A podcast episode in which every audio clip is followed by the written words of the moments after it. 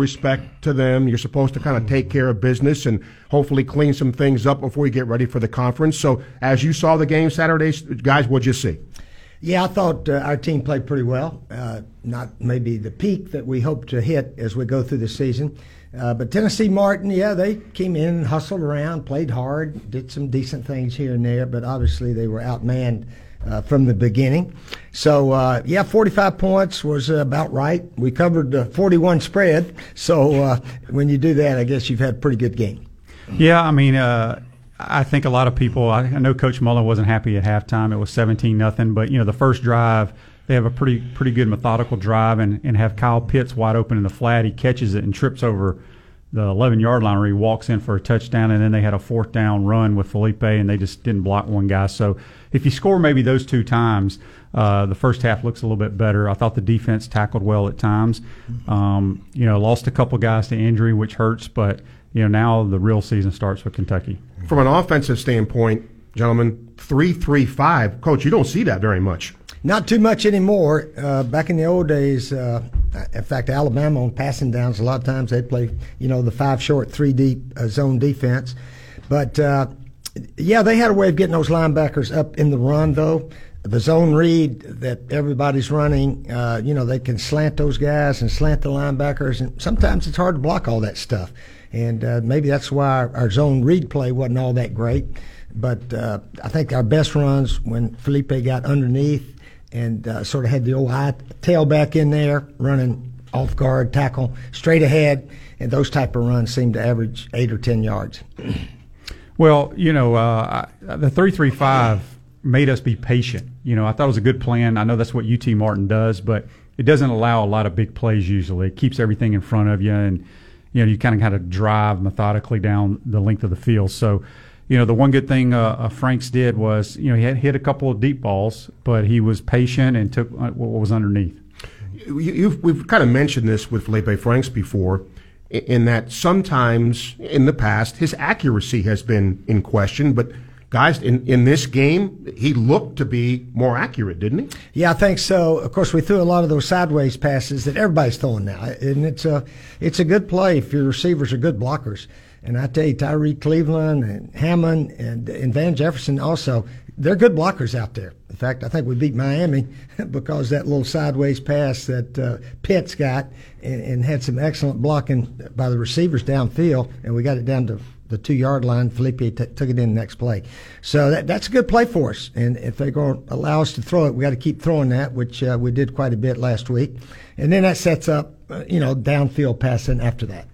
Yeah, you know, when you throw those wide receiver screens, bubbles, or what have you, you know, I feel like that's a, that's an extension of the run game. When you're not running it real well, get it in guys' hands out in space. And as Coach mentioned, our guys, you better block for Billy Gonzales, or you're not going to play.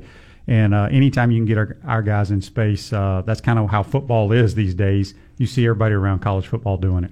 Beginning of the season, I think Gator fans would, would say because of the loss on the offensive line this was going to be a work in progress. John Hevesy, he's done a, a good job normally in, in, in there, but Florida's not run the ball great the first couple of games. So is the offensive line still kind of a work in progress? I think they're playing pretty well, Steve. Uh, sometimes it's easy to always pick on the offensive line when it doesn't go well, uh, but those guys are playing as hard as they can, and they're they're trying as hard as they can. And uh, sometimes you got to say, well, they're playing pretty well, and let's let's make sure we give them a, a play that they got a chance to be successful. Uh, obviously, the guys we played against last week, I thought we handled them pretty well, but when they're stunting and moving around and so forth, sometimes a guy comes free that you can't block.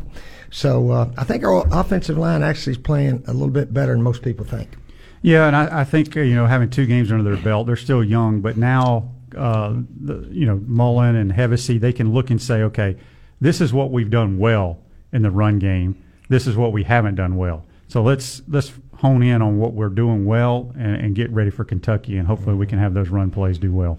The SEC season starts this week. Coach, when, when you were coaching and you guys were going to get ready for the SEC opener or any SEC game, I mean, obviously you put together a game plan each week and you run ball plays you think are going to work. How much, Steve, if anything, did you save so that Kentucky or the next opponent wouldn't have something on tape? Well, certainly against a lighter opponent like UT Martin, you would save some double passes or this, that, and the other.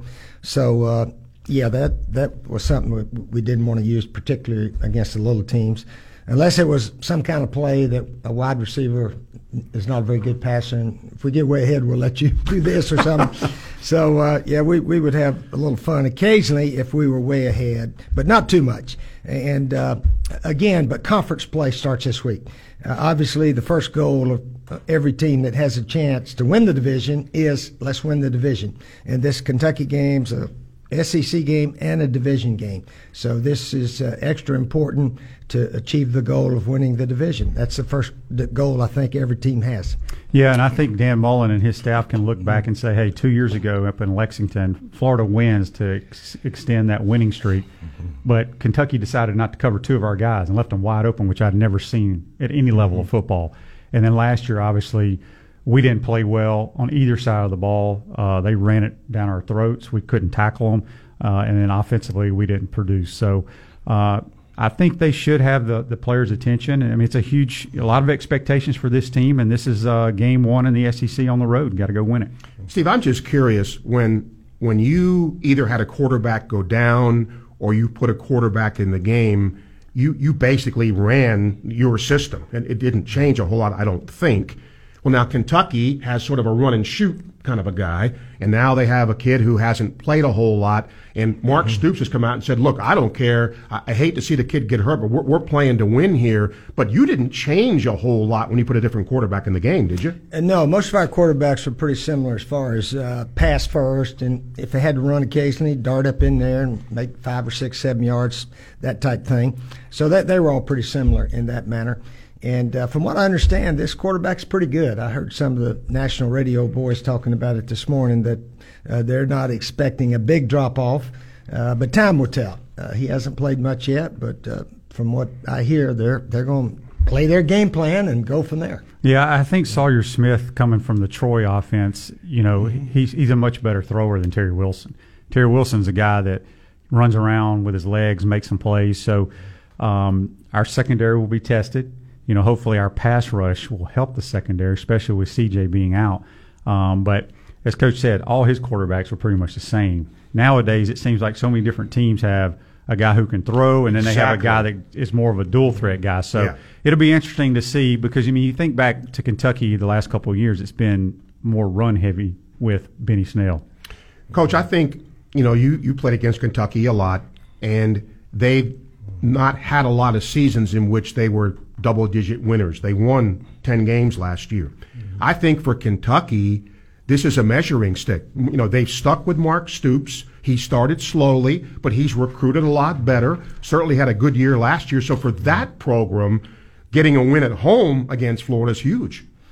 Oh, it would be huge for Kentucky, and uh, we need to go up there and play well to beat them, certainly.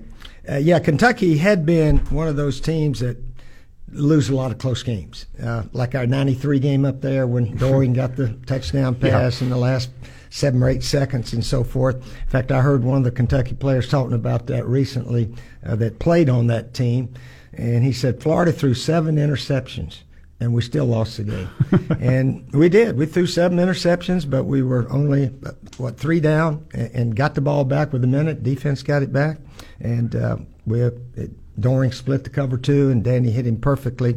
And that play, you know, helped us win the SEC that year. If we don't win that game, we got two losses, and we're not SEC champs that year. Well, go, going up to Lexington, it's going to be very important for us, you know, because they, they always have a great crowd when Florida goes there, and it it was usually used to be late in the year. Now it's early in the year, and, and they have big expectations, as you said, going ten and three last year, and they expect to win. And I think we go in there, if we don't turn the football over and give them short fields, we should be okay. Okay, at Titan MRI, you'll visit the only locally owned and operated MRI imaging center in town. So call them up and start feeling better today. Coming up here on our Inside the Huddle podcast, a lot of things. We're going to look back at some of the games from last week, look ahead to some of the matchups this week. Going to have a question of the week, and Coach Spurrier is going to dial up a ball play for you. Yeah, that's all coming up. Stay with us as we continue inside the huddle, ESPN 98.1 FM, 850 AM, WRUF. Everyone is raving about Titan MRI with the highest rated MRI facilities in town. Titan MRI is the place to go. Titan MRI is the only locally owned and operated MRI center in town. Joe and his staff have more than two decades of experience in Gainesville and they've helped heal thousands of athletes in the local area. At Titan MRI, the average scan time is 10 to 15 minutes, so you'll have plenty of time to get back to work and living a life pain free. Don't wait. Tell your doctor to refer you to Titan MRI or call them today at 672 6644. Crime Prevention Security Systems has provided security and life safety to families and businesses in Gainesville and surrounding areas since 1975. Their mobile app makes security and home automation easy to use and affordable. With fast access to lighting control, doorbell cameras, and thermostats, crime prevention and security, and so much more. Contact them today, 352 376 1499 or cpss.net. Hi, I'm Coach Steve Spurrier, and I am a member of the Campus USA Credit Union. The Gator Nation has been counting on Campus USA Credit Union for over 80 years. Campus supports the Gators and our community. Campus membership is open to all UF students, faculty, staff, and alumni. Come see why over 100,000 members like me count on Campus USA Credit Union. So put some star power to work in your financial life. Visit campuscu.com and join today. I'm Steve Spurrier, sometimes called the head ball coach, and I'm here to tell you I got the SUV that I drive from Davis. Well, coach, you're not the only one because I got the vehicle that I drive from Davis Gainesville Chevrolet. But the question is now, how do we get everybody else in town to jump on the Davis bandwagon? If you bleed orange and blue, Davis is the place for you. Davis Automotive Group, the official hometown automotive partner of the Florida Gators. So what you waiting for? Get to Main Street today and check out Davis Gainesville Chevrolet because real Gators drive Davis. Inside the Huddle with Shane Matthews, Steve Russell, and Steve Spurrier on ESPN 98.1 FM, 850 AM WRUF. It's time for the question of the week, which is brought to you by Davis Chevrolet, the hometown automotive partner of the Florida Gators. Real Gators drive Davis. We welcome you back to Inside the Huddle, and here is our question of the week. If Tennessee, guys, loses to Chattanooga, do you think Philip Fulmer will be on the sideline when Tennessee comes for a noon game here in the swamp? Well, I don't know how good the moccasins are, UT Chattanooga, but you know Tennessee's finding ways to lose ball games, and it wouldn't surprise me. I think Phil Fulmer has, you know, I think he's the AD. He's not the ambassador. I don't think. I think He's the AD. AD. He's the head guy. Yeah. He's, Yeah. he's the head of all the program there. Uh, I was watching Finebaum briefly yesterday, and he had John Adams, the columnist for the Knoxville News Sentinel, on, and he was talking about uh, how Coach Fulmer goes to practice every day, has a whistle. He's out there working with those offensive linemen. I Wow. said, really? And uh, he said, yeah, they started a rumor up there, I guess, that if uh, Pruitt loses this one, don't be surprised if Phil Fulmer might be on the sideline against the Gators. Now, I think that's a long shot right now, Steve. Uh, but they were talking about it up there a little bit uh, in Knoxville. Kind of amazing what's happened to Tennessee, isn't it? I mean, I, w- Coach, when, when you were going up against Philip Fulmer, it was usually the first SEC game, really important to win that game in the SEC East, and they've fallen a long way. Oh, they've had they had some really good teams back in the '90s there, and uh, and then I guess in 2000s uh, they weren't quite as good as they were back then. So they've they've been in a slump, and uh, somebody compared them a little bit to Nebraska. A, a power, a really a power like Nebraska and Tennessee, whereas high school football in that state's not not the best, not as good as the other states, and, and all the other schools in the other states facilities im- improved so much that kids are staying home. They're not going to Tennessee and Nebraska like they used to. So time will tell if uh, Tennessee can turn it around. Coach thinks it's a long shot. Do you think Fulmer would go back on the sidelines? I don't know if he'll be on the sidelines here in the swamp. Now, I, I think their schedule, they still have to play. Uh, Oh, it's brutal it- after it's, that. it's awful after UT Chattanooga. Yeah. So it wouldn't shock me if, you know, they're sitting one in five. Wouldn't surprise me at all. Coach, having coached as long as you have, I, I understand a fan base, a proud fan base like Tennessee, but it just seems to me that fan bases now have little to no patience. They they just don't give coaches time. Kentucky gave Mark Stoops time to build his program.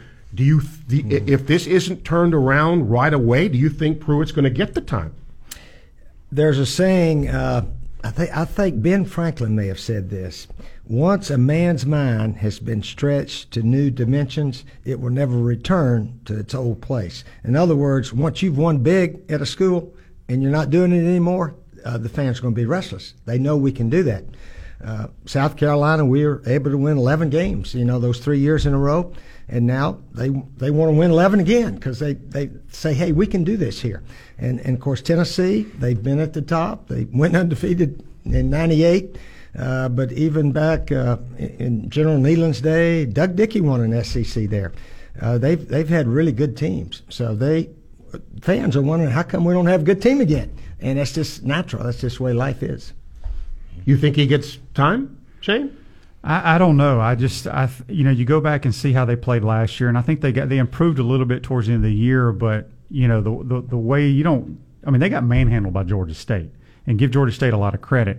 And then, um, you know, BYU's a team that, you know, I, I love their quarterback. I, I told you that on our show. Yep. And he made some plays there late in the game, but you know they, they blew it. They had the game won and a and a, a breakdown in the secondary in cover three, which your goal is to not let anybody behind you in cover three. And Tennessee had a guy running wide open. I mean, uh, BYU had a guy running wide open. All right, let's go now to back to Florida here, and the uh, play of the week brought to you by Campus USA Credit Union. Put some star power to work in your financial life with Campus USA Credit Union. I think we all agree that throw to Van Jefferson is the play of the game, and I'll let you guys describe it and, and how you saw that play unfold.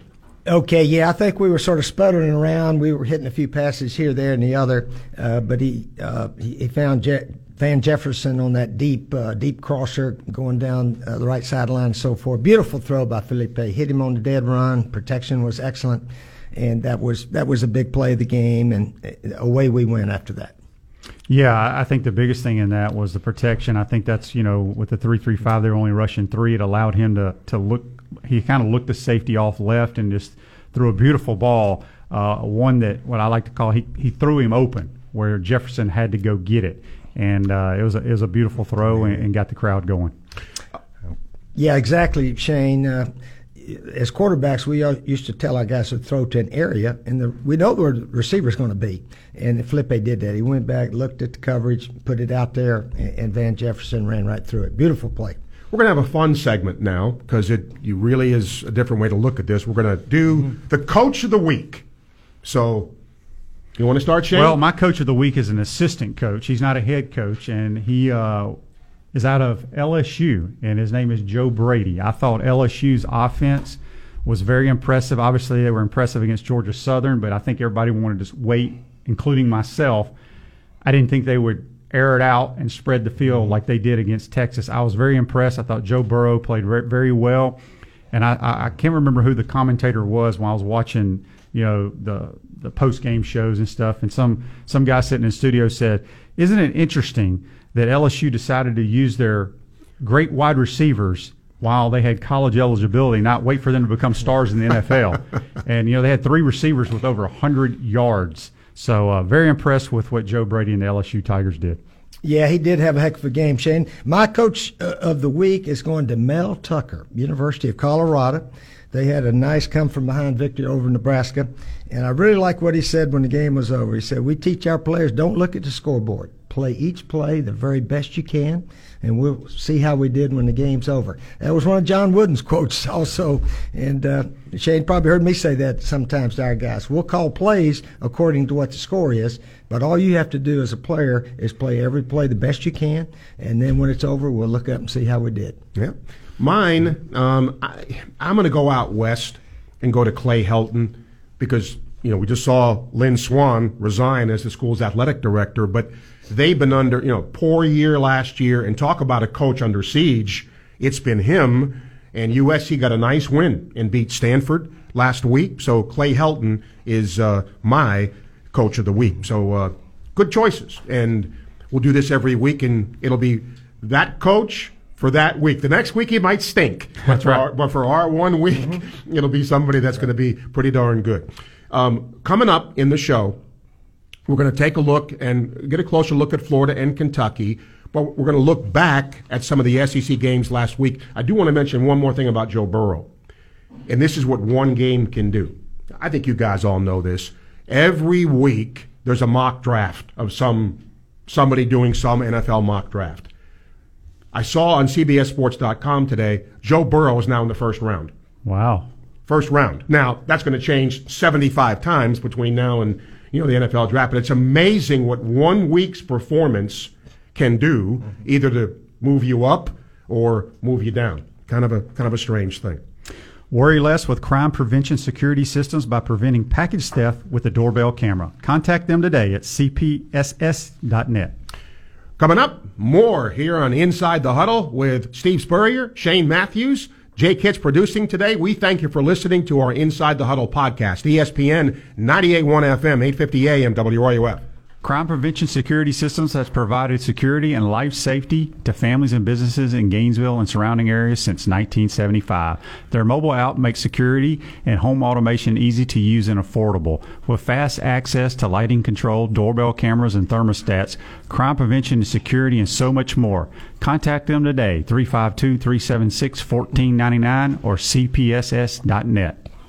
Everyone is raving about Titan MRI with the highest rated MRI facilities in town. Titan MRI is the place to go. Titan MRI is the only locally owned and operated MRI center in town. Joe and his staff have more than two decades of experience in Gainesville and they've helped heal thousands of athletes in the local area. At Titan MRI, the average scan time is 10 to 15 minutes, so you'll have plenty of time to get back to work and living a life pain free. Don't wait. Tell your doctor to refer you to Titan MRI or call them today at 672 6644. Levántate con el mejor café cubana y comida cubana norte de Miami. Uh, I need the English version today, please. Wake up to the best Cuban food and coffee north of Miami with Miapa Latin Cafe. Their breakfast sandwiches and arepas are made using the most authentic ingredients. Enjoy Cuban classics like ropa vieja and arroz con pollo. With great food, affordable prices, and friendly service from 7 a.m. to 10 p.m. every day, you can't beat the Miapa way. Visit them at either of their locations in Gainesville and Alachua. Miapa Latin Cafe, a proud supporter of the Florida Gators. Inside the Huddle with Shane Matthews, Steve Russell, and Steve Spurrier on ESPN 98.1 FM, 850 AM, WRUF.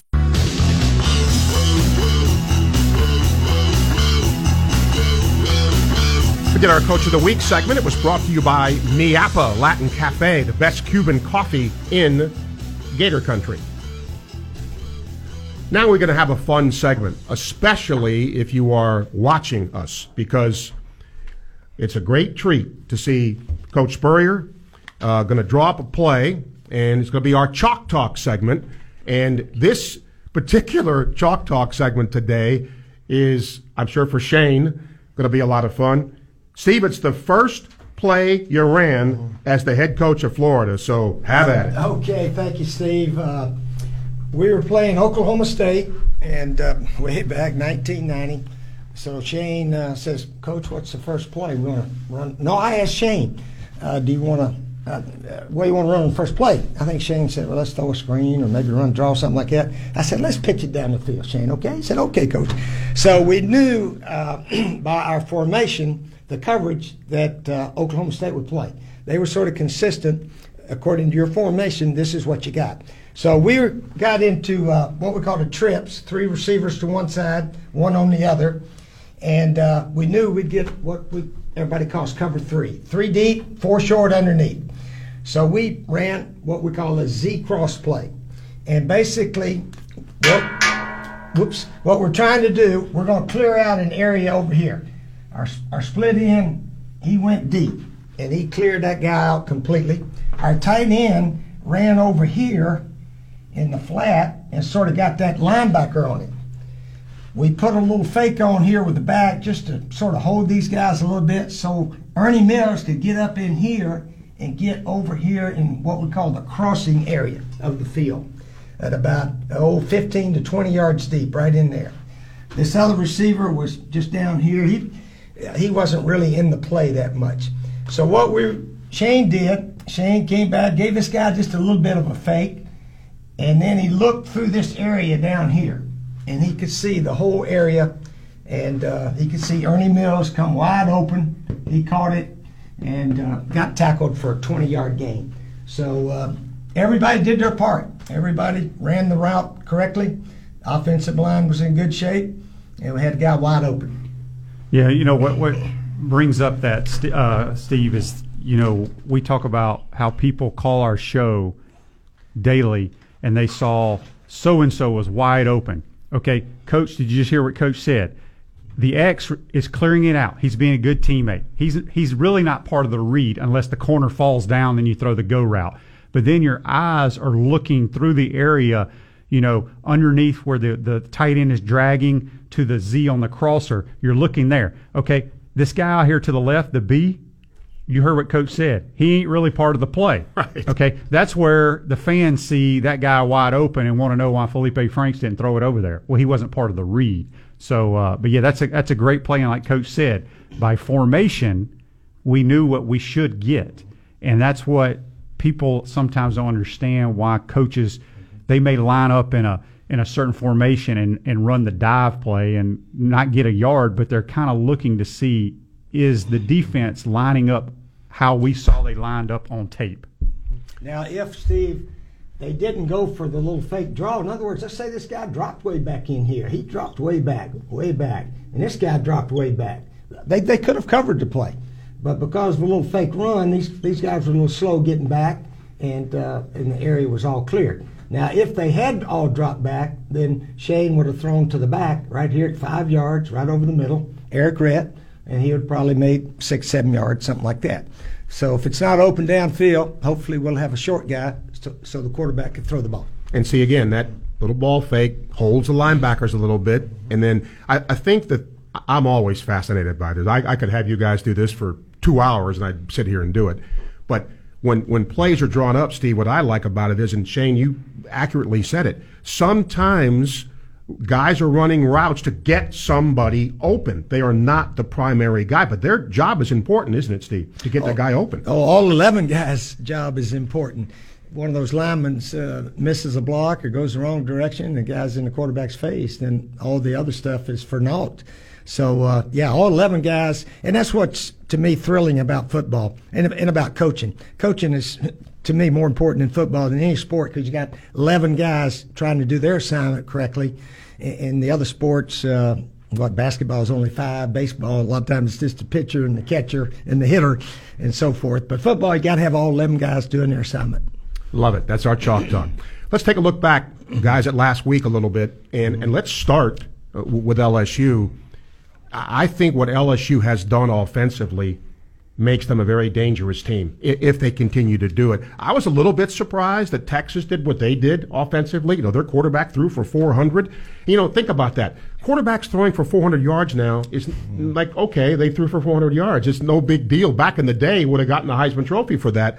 But uh, when, you, when you guys look at LSU now, do you agree? Pretty dangerous team? I think they are. I think uh, the athletes, you know, I think everyone has always been scared of LSU getting a quarterback. I remember people talking about in the SEC.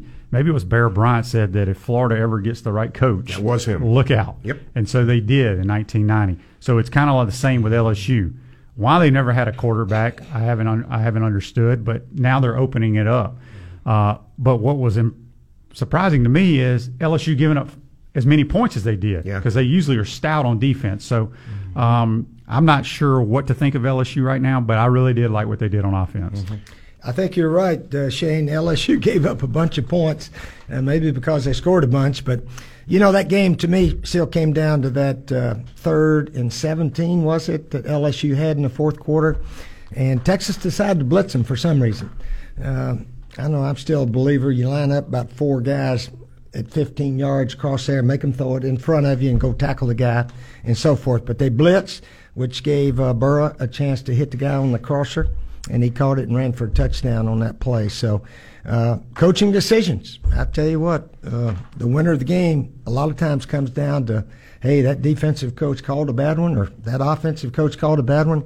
Texas uh, gave away some early points. We talked about that earlier, Shane. They were on the two yard line, got no points. Another time inside the ten early in the game. So uh, they didn't maximize all their scoring chances, and in the end, uh, that might have been a reason they got beat. Also, a lot of people thought Texas A&M would compete with Clemson. Some mm-hmm. thought they would knock Clemson off, although difficult to do in Death Valley.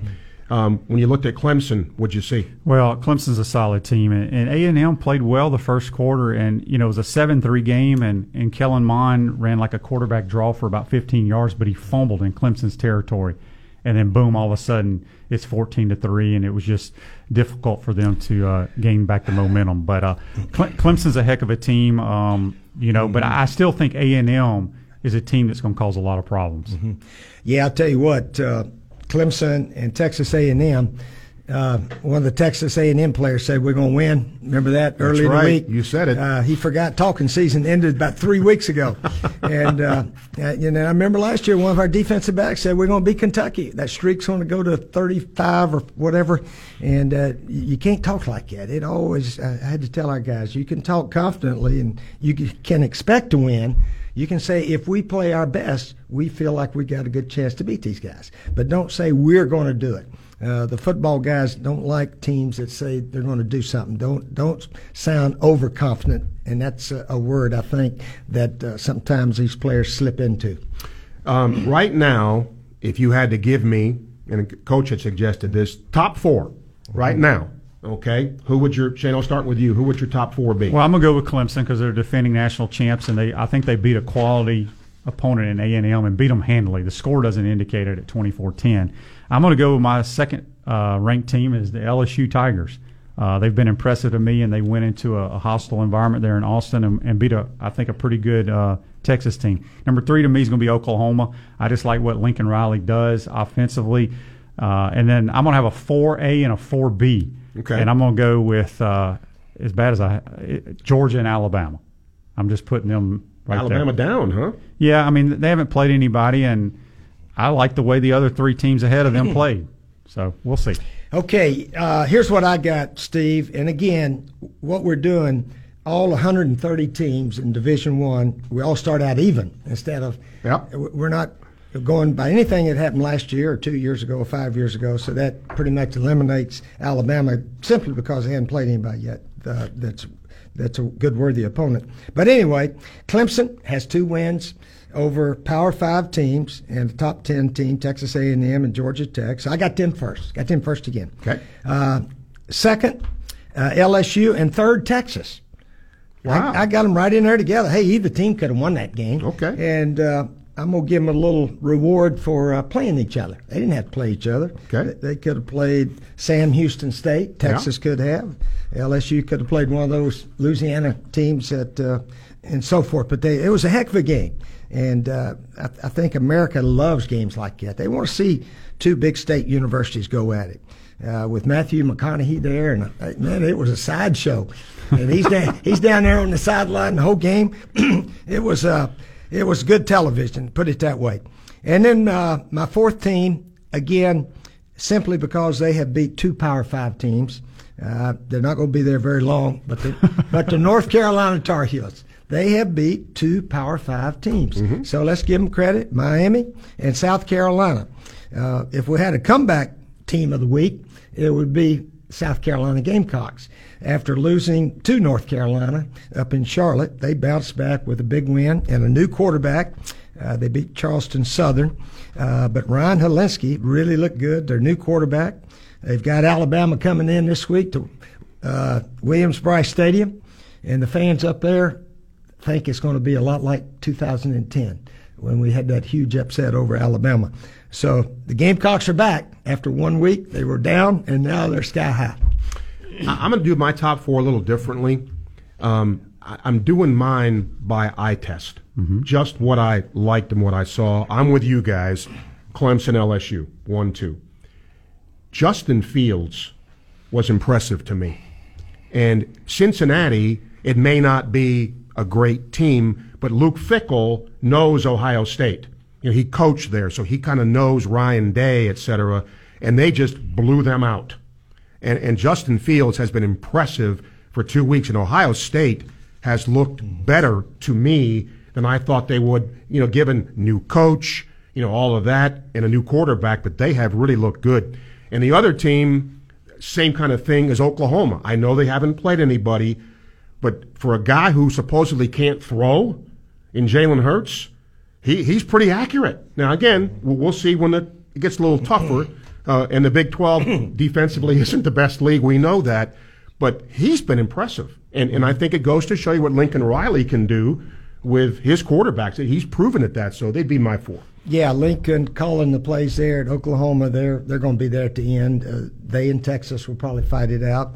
Uh, but my second uh, coach of the week was Ryan Day, the Ohio State coach. I think he's the first uh, head coach in Ohio State history that's the play caller, also the head Wow. coach and the play caller. None of the others, I, I don't think. Uh, well, maybe uh, Tressel, did a little bit. Tressel did. I'm sorry. Yeah, he he was play caller also. So he's the second one. But historically, they, they haven't had many. But Ryan was an offensive coordinator. Got the job when uh, Urban resigned last year, and uh, he's got them ready to play. I mean, they were ready to play against Cincinnati. That is very impressive. We're going to do a lot more in our last segment. To take a closer look at Florida and Kentucky. We'll look at some of the big games. Not a great week for big games around the country, but we'll take a look at uh, some of those. So uh, stay with us. Connect more I'm Steve Spurrier, sometimes called the head ball coach, and I'm here to tell you I got the SUV that I drive from Davis. Well, Coach, you're not the only one because I got the vehicle that I drive from Davis Gainesville Chevrolet. But the question is now, how do we get everybody else in town to jump on the Davis bandwagon? If you bleed orange and blue, Davis is the place for you. Davis Automotive Group, the official hometown automotive partner of the Florida Gators. So what you waiting for? Get to Main Street today and check out Davis Gainesville Chevrolet because real Gators drive Davis. This is Jack Fine at Fine Farkash and Parlapiano. Have you been in a car accident or injured because of someone else's negligence? Let our local team of trial lawyers find justice for you. With more than 100 years of combined experience, our firm has the resources necessary to fight for people just like you. We go up against billion dollar insurance companies every day to get you the compensation you deserve so you could focus on your recovery. Fine Farkash and Parlapiano. When life changes, we're there. Offices, Gainesville. Listen up. Gainesville Harley Davidson's used bike red tag clearance event is back. Used 2019 Fat Bob 114 was 19,995. Red tag price only 15,995. Used 2019 Street Glide Special only 2,000 miles. Red tag at $22,995. Pre-owned 2019 Road King Special only 1,400 miles. Red tag at 18,995. Over 80 used bikes clearly marked down. First come, first serve. So get to Gainesville Harley Davidson's red tag clearance event. Learn more at GainesvilleHarley.com. Inside the Huddle with Shane Matthews, Steve Russell, and Steve Spurrier on ESPN 98.1 FM, 850 AM WRUF.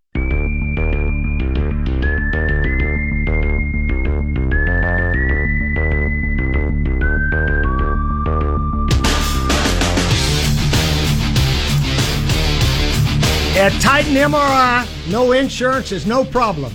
And Titan MRI has same day scheduling available. So call them up and start feeling better today. Welcome back to Inside the Huddle, live on ESPN 98.1 FM, 850 AM, WRUF. It is our podcast with Steve Spurrier, Shane Matthews, and yours truly, Steve Russell. Guys, let's take a look at the schedule this week for some of the bigger games. It, it's not a big week in terms of, you know, big matchup games. But, uh, Coach, let's start with the game you mentioned. Alabama at South Carolina. Does Will Muschamp have a chance here? I think they have a chance. I know not many people out there will believe that. But, uh, you know, strange things can happen. Uh, they got them at home. I guarantee that crowd was going to be loud. They'll be behind uh, the Gamecocks just like they were nine years ago. So they got memories of it. And whether or not this team can put it all together, uh, we'll wait and see. But if the ball bounces around and guys play better than they ever have, uh, you know, stuff can happen. Upsets can happen. So I don't know who's going to win the game, but I, I'm looking forward to watching it. Well, I, I do think uh, they have a chance. Uh, you know, anytime you go on the road in the SEC, anything can happen. And as Coach said, last time Alabama was in Columbia, they lost. So uh, you know, we'll see. I, I think it's uh, it's all going to come down to can can Carolina move the football with their new quarterback. UCF has Stanford this week. Now, Stanford lost to USC, but this is a chance for UCF to play a Power Five team. I'm going with UCF all the way. Uh, they can throw the ball around, they can score, and they got pride, they got tradition down there. I mean, what they've done, I think they're what 37 and one the last two, three years, something like that. Unbelievable. Uh, they've uh, they they know how to win down there. Yeah, Stanford. I mean, they just gave up a bunch of points to USC with the new quarterback, and uh, I know that uh, the UCF is putting in a, a, new quarterback. You know, McKenzie Milton's have been out for a year or so, but I think UCF has just too much speed and too many athletes for them. Um, this will be an interesting game. Florida State and Virginia. Where is that? Is that a- it's in Charlotte. It's in Charlotte. Yep. I don't think Florida State can win that game. Mm-hmm. I think Charlotte. Uh, Charlotte. I think uh, Virginia is a pretty solid team. You know, they went to a bowl. They beat South Carolina last year in a bowl game. Uh, they have a, a, very elusive quarterback, dual threat guy, and I just think they're very well coached. And I think you'll see that. Yeah, Virginia has made some strides uh, the last uh, year or two, and uh, they definitely would be the favorite. Coach, you're one of your better teams here. You picked North Carolina. They got to go to Wake Forest Friday. How do you see that? Uh, it's a close one. That's a close one. Wake Forest is really come around. They're uh, they're not the bottom of the ACC anymore. They're in the top, maybe in the top five, six, something like that. So at Wake Forest, uh, I don't know. I would I would think the home team might have a slight edge. That's going to be an interesting game because, as Coach said, that North Carolina's beaten two Power Five teams. I don't think anybody thought they could beat South Carolina. I don't think anybody thought they could beat Miami.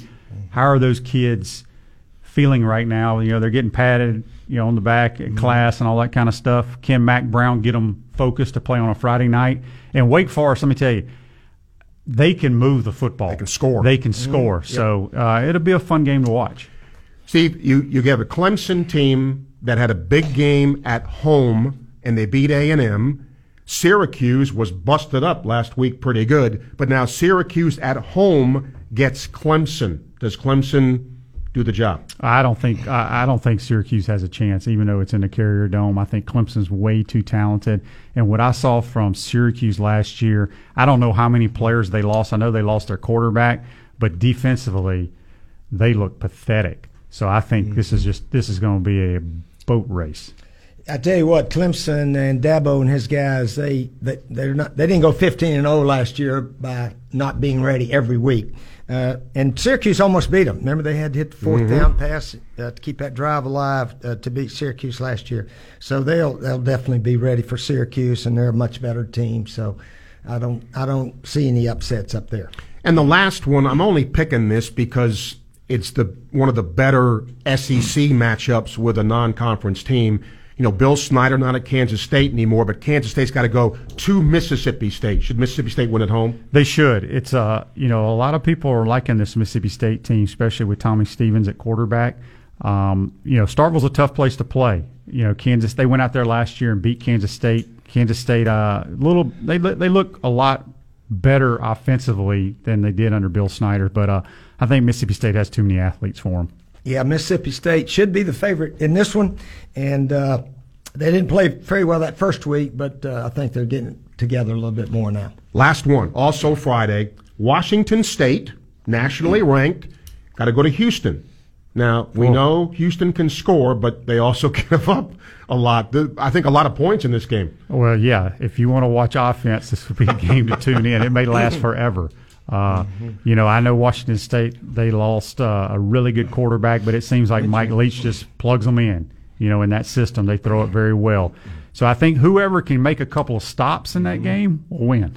Yeah, it's a big, uh, big game for Washington State. They've won their first two against uh, smaller opponents, and so this first big test for them. Uh, they've been scoring in the 50s and holding the other guy to 7, 10, 17, something like that. But this is the first big test. Houston uh, uh, did not play all that great against Oklahoma, uh, but they uh, made it a decent score at the end. But Washington State, yeah, Mike Leach, those guys, they throw the ball all day in practice, a lot like we did, Shane. So they're good at throwing. They are good at it, and they run just enough to sort of keep you honest. Uh, but uh, they depend on the pass, and and their guys play defense. Uh, they don't have the biggest stars they got are maybe a couple of three star guys, and then there's the two star guys. Uh, they don't recruit the top of the line guys. They, are not going to go to Pullman, Washington. But uh, I think Mike Leach and his staff, my son Steve Jr. is a wide receiver coach there, and uh, Jerry and I are going to this game. Are you? Yeah, we're going to be in Houston. That's sort of the closest uh, game they play this side of the USA. So we're going to go to that one uh, Friday night. It's a Friday night game. Yep. So uh, really looking forward to it. Should be a heck of a game. It's, what's interesting about that game is is Dana Holgorsen, who learned that offense under Mike Leach I don't know if they've ever coached against one another. Mm-hmm. Should be interesting. Um, we will have a final segment coming up here. Uh, we're going to take a, obviously a closer look at Florida and Kentucky. Connect more with crime prevention security systems and easily view cameras at your home or business. Contact them today at cpss.net. No hey more. man, what are you doing for the Gator game? I'm pumped up. A bunch of us are getting together early to tailgate all day on campus. You should come by. Cool. You grilling out? What? No way. And have to deal with all the messy cleanup? Forget that. We're having Moe's cater our game day tailgate. Moe's? I love Moe's. I didn't know they offer game day tailgate delivery. Yep, Moe's delivers everything you need. Napkins, plates, utensils, even free chips and salsa. Delivery is free for orders $175 or more. Just place your order at moescateringfl.com. That's moescateringfl.com. Have Moe's Catering your game day tailgate. Just visit Moe'sCateringFL.com and go Gators. Hi, I'm Mark Herm with Mark Herm and Company Heating and Air. If you're a Gator fan, you know the phrase in all kinds of weather. That can mean different things to different people. For example, when I was playing center for the Gator football team back in the early 80s, I loved hearing the crowd singing. It meant they appreciated our hard work and were standing behind us, win or lose. Now, as the owner of my own business, the meaning has changed. It means that my team and I stick behind our customers. So if you'd like to save money on your utility bill, give our team a call and see how much we can save you. 378 9422. Levántate con el mejor café cubana y comida cubana norte de Miami. Wake up to the best Cuban food and coffee north of Miami with Miapa Latin Cafe. Their breakfast sandwiches and arepas are made using the most authentic ingredients. Enjoy Cuban classics like ropa vieja and arroz con pollo. With great food, affordable prices, and friendly service from 7 a.m. to 10 p.m. every day, you can't beat the Miapa way. Visit them at either of their locations in Gainesville and Alachua. Miapa Latin Cafe, a proud supporter of the Florida Gators. Hi, I'm Coach Steve Spurrier, and I am a member of the Campus USA Credit Union. The Gator Nation has been counting on Campus USA Credit Union for over 80 years. Campus supports the Gators and our community. Campus membership is open to all UF students, faculty, staff, and alumni. Come see why over 100,000 members like me count on Campus USA Credit Union. So put some star power to work in your financial life. Visit campuscu.com and join today. Well, it's a hard reality to know you're getting older, but we all have to go through it, and with it comes aches and pains with every single step, it seems like. But the good part is the pains are fixable if you take the time to stop by Titan MRI. There's lots of us out there that think we can handle the pain or it'll eventually go away, but what you may not realize, you could be ruining yourself for many years to come. So if you're just scared, don't be. Go see Joe and the crew at Titan MRI. Their entire mindset is finding out what you need to feel better, and the process is as easy as walking into the swamp and smiling. With an average scan time of just 10 to 15 minutes, you can knock it out on your lunch break before the boss even knows you're gone. Titan MRI is the only locally owned and operated MRI center in town, and their staff has more than 20 years years of experience in the Gainesville community. And if you're worried about not having insurance, don't be. That's never a problem at Titan MRI. And they'll even have your scan read same day. So tell your doctor, refer you to Titan MRI or call them at 672 6644 today. Inside the Huddle with Shane Matthews, Steve Russell, and Steve Spurrier on ESPN 98.1 FM, 850 AM WRUF.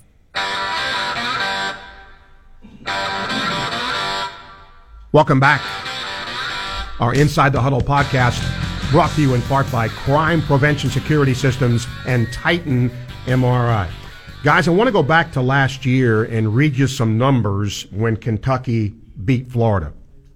Benny Snell, 27 carries, 175 yards. He's now playing in the National Football League. Wilson, the quarterback, the guy who isn't the most accurate guy, was 11 of 16 for 151 yards and two touchdowns, but he also hurt Florida running the ball as he had 10 carries for 105 yards. So that, hmm. that aspect for Kentucky may be missing here. Florida's leading rusher last year, Felipe Franks, in the game. So Florida did not hmm. run the ball well. So take all of that. Look what Kentucky's done this year with now a new quarterback. Benny Snell's not there, and what Florida's done so far. So I'll, Shane, I'll start with you. If Florida wins this game, in your opinion, what's got to happen? Well, we can't turn the football over. Anytime you go on the road in this conference, you got to protect the football. That's the number one thing. I think uh, I think our secondary needs to play well for us because I think with Sawyer Smith, we're going to see them throw the ball a little bit more. I think it's it. I think we catch a break night with uh, with the quarterback being out because, as you mentioned, he had over 100 yards rushing and he threw the ball pretty well last year. So, you know, I, I, offensively, I watched Kentucky play a little bit of uh, Toledo week one, and they hurt, they were hurting in the secondary. Toledo was throwing the football all over them. Now, did they make a big big improvement to week two? I don't know because I didn't get to see their game against Eastern Michigan. But that's Mark Stoops' baby. You know, he's he's a defensive back coach. Do they improve there? But I think for us to win this game, I think we need to throw the football because I think we can take advantage in their secondary. Okay, Steve, to win the game, yes, sir. You first have to stop the run. Those stats you threw out, I didn't realize Benny Snell had 175 and the quarterback 105 that's uh, it's hard to win if you give up that kind of rushing yards. So that's uh, the first thing uh, I'm sure defensive coordinator Todd Grantham has told our guys. We ain't going to let them run it down our throat like they did last year. So after you do that, then you stop the pass uh, second and uh, got a new quarterback in there. And I don't think uh, they'll throw it up and down the field uh, they may hit some balls here and there, but we, we got to stop the run. Got to stop the run. That'll set everything else up. And then offensively, we need to run a little better, a little bit better, and still hit passes. We we got to throw it downfield. Van Jefferson, Tyrie Cleveland, Josh Hammond, Grimes, and Pitts, the tight ends. I mean, we got some skill guys that can go get it and make plays. So we got to keep doing that and just uh, you know play well, play well the whole game. Uh, we do those kind of things, we should be all right. Franks last year in the game, 17 of 38, 232 yards, two touchdowns, and was sacked twice. So st- statistically, from a percentage completion, you know, not the best. But I-, I want you guys to talk about him last week in terms of what you saw because sometimes you guys have played the position. Mm-hmm don't you have to take sort of what the defense gives you at some point? If it's not there, coach, you mentioned it right there when you do the play up. If it's not there, you check down and you get what you get and move to the next play. Isn't that the idea? Yeah, you know, and I, th- I think he's played pretty well this year. You know, there are a couple plays that, stick out against Miami. You know, he's got three guys draped on him and he's going down and he checks it down to Perine and Perine gains six yards. You know, instead of second and 18, we're second and four. So little things like that. You know, I don't think he was sacked the other night. He was only sacked once, I believe, against Miami, and that's one thing that helps a play caller and your offensive line if the quarterback knows when to get rid of the football. And when you go on the road, you know, a place like Kentucky, we don't need a bunch of negative plays like sacks. So uh, I do think he's improved knowing where to go with the football and and helping his play caller out. Yeah, another thing that helps the quarterback is when you can run the ball. If you can make seven, eight, nine yards, especially on first down, oh man, you can, got a free throw down the field and then come back and always get the first down. So again, I, I think Coach Mullen and the coaches are really emphasizing uh, let's get some runs and, and, make some positive yards and still take our our throws downfield. Now the little quick screen out sideways, if that's working, uh, shoot, you got to keep doing it. So. Uh, we'll uh, a lot of times we'd go into ball games uh, and we had a whole bunch of plays. Let's see which ones are working the best and, and call them. That was sort of somebody said how, how you call plays. I said try to call the ones you think are going to work, and then after that it's up to the players. You know, we talked a lot about offense, but let's switch sides of the ball to end here and talk defense because it, it's it's kind of hard to look at what Florida's done defensively in that you know, Miami had those two tackles that were taken advantage of because they were so young, and then a team last week that was just overmatched. So, as you watch Florida defensively and, and what it's done, what do you see? Well, I, I, think we have a good defense, and I think they're going to get better as the season progresses. But you know, one thing that we have going for us we can rush the passer, and you don't have to bring extra guys at times. Those two defensive ends can cause a lot of havoc. And anytime you go on the road, and now you got a guy who's not as mobile as Terry Wilson at the quarterback position, it plays into our favor. So, you know, obviously having CJ out as one of the best corners in the country is going to hurt. But I just think, uh, you know, Ty Grantham, he's going to dial up some blitzes, and, and we may give up some plays here and there because that's just what happens when you blitz sometimes. But I think our two defensive ends can really cause some problems in the passing game. But we got to, they're, they're going to want to run the football. That's what Mark Stoops, does, Stoops wants to do. We have to stop the run. Exactly. Stop the run, rush the passer, and those DBs will be fine. Uh, even if uh, a couple of freshmen are playing, just tell them don't get beat deep. You know, they're not going to hit a whole bunch of 15, 12, 15 yarders with the pass rush that we can put on them. This has been fun, and we're going to do this every week. And remember, you can hear it live here on ESPN 98.1 FM, 850 AM, WRUF, and you can listen to it anytime on our website. And uh, you can go to that, and you'll be able to hear it. And uh, we'll see what happens this coming Saturday. It'll be a 7 o'clock game. By the way, if you've not heard for some reason, Florida and Tennessee is going to be a noon game. And I, I, hate to end on a sad note, but for those who have not heard, former Gator Neiron Ball, after a, a terrific struggle, has passed away. Very, very sad. Yeah, no doubt about it. I mean, the guy was playing in the NFL not too long ago, and uh, it's just a sad situation. And, uh, you know, our prayers and thoughts go out to his, him and his family. No doubt. Um, and we wish all the best to his family on a very sad day for Gator football. That's our show for today and our podcast for today. Thanks to Jake Hitt for producing it. We thank you for listening, and we'll do it again next week here at 10 o'clock. ESPN 98.1 FM, 850 AM, WRUF for Shane Matthews and Steve Spurrier. I'm Steve Russell. Enjoy the rest of your day.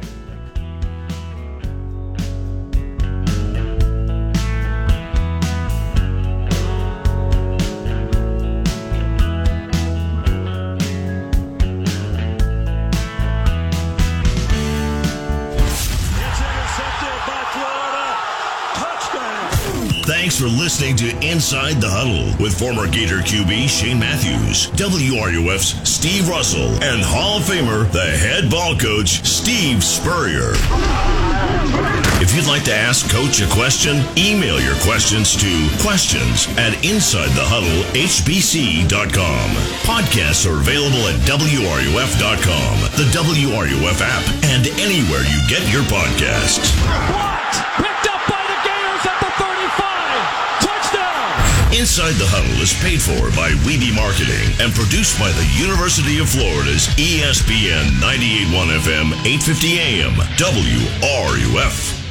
The flagship of the Florida Gators, WRUF AM, Gainesville, and W2.